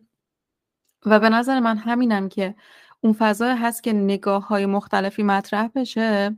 برای خود من حتی مثلا بعد از هر جلسه این شکلی بودم که یعنی واقعا یه دور اصلا خودم و همه فکرامو دوباره مرور می‌کردم. و اینجوری بودم که زوها مثلا اون شکلی هم دنیا رو دید اون شکلی هم دنیا رو دید و این خیلی جذابش می‌کنه. یعنی تو وقتی در یک فضای امنی هستی که می‌تونی نگاه های مختلف رو بشنوی و خیلی هم در جهت این نیست که تو میری که بقیه رو قانع کنی که نگاه تو درسته. در جهت اینه که تو داری میری نگاه های مختلف رو بشنوی و نگاه خودتو بگی و صرفا حالا با اون نگاه میری بیرون از اون جمع و حالا اصلا لازم نیست هیچ کار خاصی در اون لحظه بکنی. ولی این اینه با تو هست و در طول زمان ممکنه اون تغییر توی تو اتفاق بیفته. بیفته. آره زوها و این ظرفیت خیلی بزرگی می‌خواد. یعنی همش هم قد نایس نیست. مثلا من یادم یه گروه بزرگسال داشتیم کتاب خونی خب ما داستان کوتاه میخوندیم. بعد اسم داستان کوتاهی که خوندیم پزشک دهکده کافکا بود که اصلا مشکل جنسی کافکاست که در قالب یه کابوسی مطرح شده. بعد آقا من برگشتم یه سوال پرسیدم. گفتم که آخرین کابوسی که دیدین چی بود و راجبه چه موضوعی بوده؟ تو نمی‌دونی اون گروه به کجا رفت. یعنی اول که همه کابوساشون رو گفتن اوکی بعد دونه دونه شروع کردن راجع به این حرف زدن که مثلا مامان بزرگ من می‌تونه آینده آدما رو تو خواب ببینه مامان بزرگ من چشم سوم داره. بعد آدمایی که واقعا کتاب خون بودن خب؟ اینا توی نظام شناختی من خرافات محسوب میشه. مثلا چشم سوم مثلا من میرم پیش فلانی که آیندهمو ببینه اون می‌تونه این کارو بکنه اینا. و گروه یک دست شده بود. یعنی همه می‌گفتن که آره مثلا خوابا اینطورین من رویای صادقه دارم فلانی آینده رو می‌بینه من چشم سوم دارم اینطوری می‌تونی رو چشم سوم کار کنی. و من به عنوان تسهیلگر یه جا پنیک کرده بودم. خب یه رانه درونی داشتم که نظر این اتفاق بیفته نظر گروه رو این خرافات ببنده جلسه رو حالا از پزشک دهکده کافکا و از اون طرفم می‌دونستم که تسهیلگر نباید جهت بده. خب و این خیلی تعارض گنده ای بود توی من. و من شاید تنها کاری که من داشتم از درون اذیت می شدم و تنها کاری که می‌تونستم یعنی تنها کاری که کردم در واقع آخر کلاس پرسیدم که کسی هست که به هیچ کدوم از چیزایی که مطرح شد باور نداشته باشه و همه متفق القول بودن که اینا درسته. و شاید کار من غلطه. یعنی اینکه ممکنه پریای چه می‌دونم 27 28 29 ساله جور دیگه تاثیرگری رو بفهمه. ولی من الان گفتم اوکی الان خرد این جمع اینطوری می‌خواد که گفتگو بکنه. و این خیلی سخت بود برای من ببین می‌فهمم این چالش رو واقعا که چقدر یعنی اون لحظه که داره جمع یه چیزی رو میگه که با باورای تو همخوانی نداره. و خب واقعا هم این یعنی اون به نظر من اون حرفی که اونا داشتن راجبش می‌زنن حرف خطرناکی که نبوده که مثلا بخواد الان به کسی آسیبی بزنه که حالا ما بخوایم یک مداخله ای داشته باشیم. به خاطر من یعنی منم به خاطر میگم به خاطر من به خاطر همین یعنی دارم فکر می‌کنم که اگه من بودم چیکار می‌کردم و فکر می‌کنم که فکر می‌کنم که منم همچون کاری می‌کردم. یعنی احتمالا خب اون جمعه به این رسیده دیگه. حالا من به عنوان تحصیلگر که نباید واقعا با باورهای خودم برم و منم خیلی با این قضیه درگیرم. یعنی بعضی وقتا حتی می‌خوام یک سوالی رو بپرسم. ای در این جهت هم که آیا این سوال من جهت داره؟ آیا این سوال من داره به این سمت خواهد برد آدم ها رو که بیان طرف فکری که من دارم؟ ولی فکر می‌کنم تو اینجور موقع همین آدم همین سوالی که پرسیدی دیگه که مثلا آیا کسی نظر متفاوتی داره یا مثلا یعنی یه نفر ممکن نظر متفاوتی داشته باشه ولی چون کل جمع مثلا همه دارن یه چیزی رو میگن جرأت نکرده باشه مثلا بیانش بکنه؟ و خب حالا حالا با این فکر رفتن دیگه یعنی قرارم نیست خیلی آسیبی رو به کسی بزنه ولی می‌فهمم که چقدر چالشیه اون لحظه. آدم یعنی چالش که با خودش داره که هی نباید یه چیزی رو بگی و مثلا آروم بمونی تو اون لحظه. واقعا می‌فهمم که خیلی کار سختیه. ایول پریوم مرسی ازت. موضوع دیگه هست که جا مونده باشه و بخوای راجبش حرف بزنیم. مرسی از خودت. راستش یه موضوع فقط مونده که دوست داشتم که حالا که این فرصت رو تو به من دادی که راجع به تسهیلگری حرف بزنم. از آدمی که دارن میشنون پادکست تو رو که خب فکر کنم به یه نحوی با تحصیلگری در ارتباطن که این وقت رو دارن می‌ذارن دوست داشتم که این رو بگم صرفا نظر شخصی خودمه که تحصیلگری یک دانش محسوب میشه خب؟ و اینکه ما چجوری از کلمه تسهیلگری استفاده می‌کنیم یه مسئولیتی داره که برای من پریا خیلی مهمه که این مسئولیت به درستی ادا بشه. مثلا من تا حالا چندین بار از ارگان مختلف آدم های مختلف این پیشنهاد داشتم که ما به تو فلان مبلغ رو میدیم بیا توی دو ساعت تکنیک های تسهیلگری رو به ما یاد بده. من به یکیشون برگشتم گفتم که حالا چون خودشون روانشناس بودم گفتم که آره مثل این که من به شما بیام بگم که توی دو ساعت روانشناسی رو به من درس بده. خیلی وقتا نگاه حتی خیلی که نمی‌شناسن تسهیلگری چیه یه عده هم که تسهیلگری رو می‌شناسن اون رو تا حد تکنیک تقلیل میدن. بر من اینجوری نیست. بر من اینجوری که یک دانشه که حداقل تعدادی کارگاه لازمه که تو بگذرونی. تعداد خیلی خیلی زیادی تجربه و اصلا آدمی که خودت رو می‌سازی آدمی که هستی. و این یک پروسه زمان بره و مثل این نیست که من یه سری بازی بلد باشم یه سری تکنیک بلد باشم یه سری اسم بدونم و بیام به شما توی دو ساعت بدم و شما برید توی اون استفاده بکنید. و یک تخصصه که من دوست دارم به عنوان یه تخصص نگاهش کنم. من خاطرم هست فکر کنم تو اون جلسه به خودت هم گفتم. یه آدم خیلی خیلی مشهور شناسی که ایشون حالا توی حوزه روانشناسی بودن و فلسفه و یک کتابی رو می‌خواستن همخانی کنن که روی پستر زده بودن که تسهیلگرش من هستم خب؟ و من که عاشق کتابم اون کتاب کتاب خوبی بود و نوشته بود تسهیلگری هم هست. مثلا نمی‌تونم سر کلاس غیر تسهیلگری و مشارکتی بشینم. گفتم عالی این کتاب رو میرم با این آدم خیلی جالب که دوستشم دارم میگذرونم. و هزینه خیلی زیادی هم داشت اون کلاس. من رفتم سر اون باشگاه کتاب اون چیزی که داشت کتاب رو می‌خوند و مطلقا تسهیلگری نبود. یعنی حتی به غیر از اینکه اسم ما رو نپرسید که یه چیز آبویسه که تو باید بدونی با چه گروهی کار می‌کنی از اول تا شاید پنج دقیقه به آخر کلاس خود اون آدم حرف زد و توضیح داد مفاهیمو و من انقدر اذیت شدم که حتی کلاس اول رو تموم نکردم جلسه اول رو تموم نکردم. به غیر از اینکه من هزینه کل دوره رو داده بودم. و این خیلی بر من عجیبه. آدمی که که تو محیط تخصصیه از یه کلمه ای که بار معنایی داره تسهیلگری بار معنایی داره و باید به جای درست استفاده بشه استفاده نابجا کرده بود.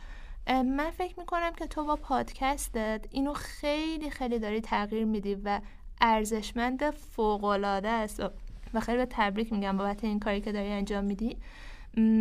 و فکر می‌کنم که آدم ها چه تسهیلگر باشن چه بخوام به یه نحوی مواجه باشن با تسهیلگری خیلی خوب میشه اگر مسئولیت کلمه که استفاده می‌کنن رو بپذیرن. عزیزم اول مرسی ازت. و آره یعنی احساس می‌کنم که تاثیرگری داره به جای گرداننده جلسه استفاده میشه. یعنی مثلا هر کسی که می‌خواد یک جلسه رو برگزار کنه اسم خودش رو تسهیلگر در حالی که واقعا تسهیلگر یک باری داره و یک به قول تو تخصصیه و قرار نیست مثلا یعنی پایه‌ای ترین جزئش همینه که قرار نیست من بیام و حرف بزنم و مثلا قرار صرف من اونجا باشم و اون جمعه که قرار اون کار رو پیش ببره و وقتی مثلا یک نفر این جزء پایه‌ای رو انجام نمیده واقعا دیگه قشنگ مشخصه که تاثیرگری رو به هیچ چیز مثلا پایبند نیست.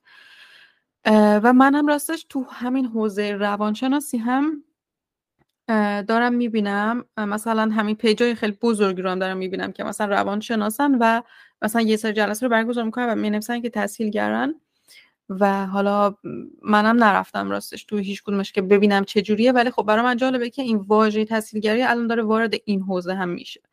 و حالا نمی‌دونم مثلا کلا چه اتفاقی براش خواهد افتاد. و اینم که گفتی که آدما فکر می‌کنن که تاثیرگری چند تا تکنیکه. مثلا من اگه مثلا چند تا با... کتاب بازی رو خونده باشم چند تا بازی رو بدونم دیگه تسهیلگرم خب واقعا اینم خیلی ناراحت کننده است. یعنی درسته دقیقا تاثیرگری اون دانش هست ولی اون نگرشی که تو داری که آدم ها رو چجوری ببینی و اصلا چجوری جمع رو ببینی چجوری پیش ببری اینه خیلی مهمتر از اون تکنیک هاست تکنیک ها کمک کننده کنارش. آره منم امیدوارم که یک روزی به مرور شاید اتفاق بیفته که تصویرگر یه نگاه دیگه بهش بشه. خیلی ممنون ازت پریا. اگر که بخوای یه نفر دیگه یه تصویرگر دیگر رو معرفی کنی که من تو اپیزود بعدی باش حرف بزنم کیو معرفی می‌کنی؟ زها اجازه دارم که دو تا رو معرفی کنم. حتما. حتما انتخاب کن. فریبا اقدامی که حتما. فریبا اقدامی بر من آدم مهمیه و عباس ناصری. هر دوشون رو جز تسهیلگرای خوب می‌دونم ایول. آره منم خیلی دوست دارم با فریبا اقدام که حتما حرف بزنم با عباس ناصری هم حتما بهش میدم ببینیم که ایشالله اگه شد با هم حرف بزنیم. دمت گرم پریا. واقعا ممنونم از اینکه وقت گذاشتی. خیلی می‌دونی ازت خیلی امید گرفتم. یعنی احساسی هم که چقدر می‌تونه یعنی همه کارهایی که داری انجام میدی چیزایی هست که خیلی دوست دارم منم انجامش بدم و امیدوارم که خیلی ازت انگیزه گرفتم امید گرفتم و کلی هم ازت یاد گرفتم. مرسی. مرسی زها تو محبت داری که اینجوری میگی. تو خودت خیلی خیلی خفن تر از منی تو تحصیلگری و برای منم گفتگو با تو خیلی لذت بخش بود. احساس کردم که به عنوان تحصیلگر واقعا یه آینده ای تو این حوزه هست که تو آدمای مثل تو میسازینش. مرسی ازت که منو داشتی توی پادکست. قربونت برم. مرسی. روز خوبی داشته باشی. مواظب خودت باش. مرسی تا همینطور. خدافظ خدافظ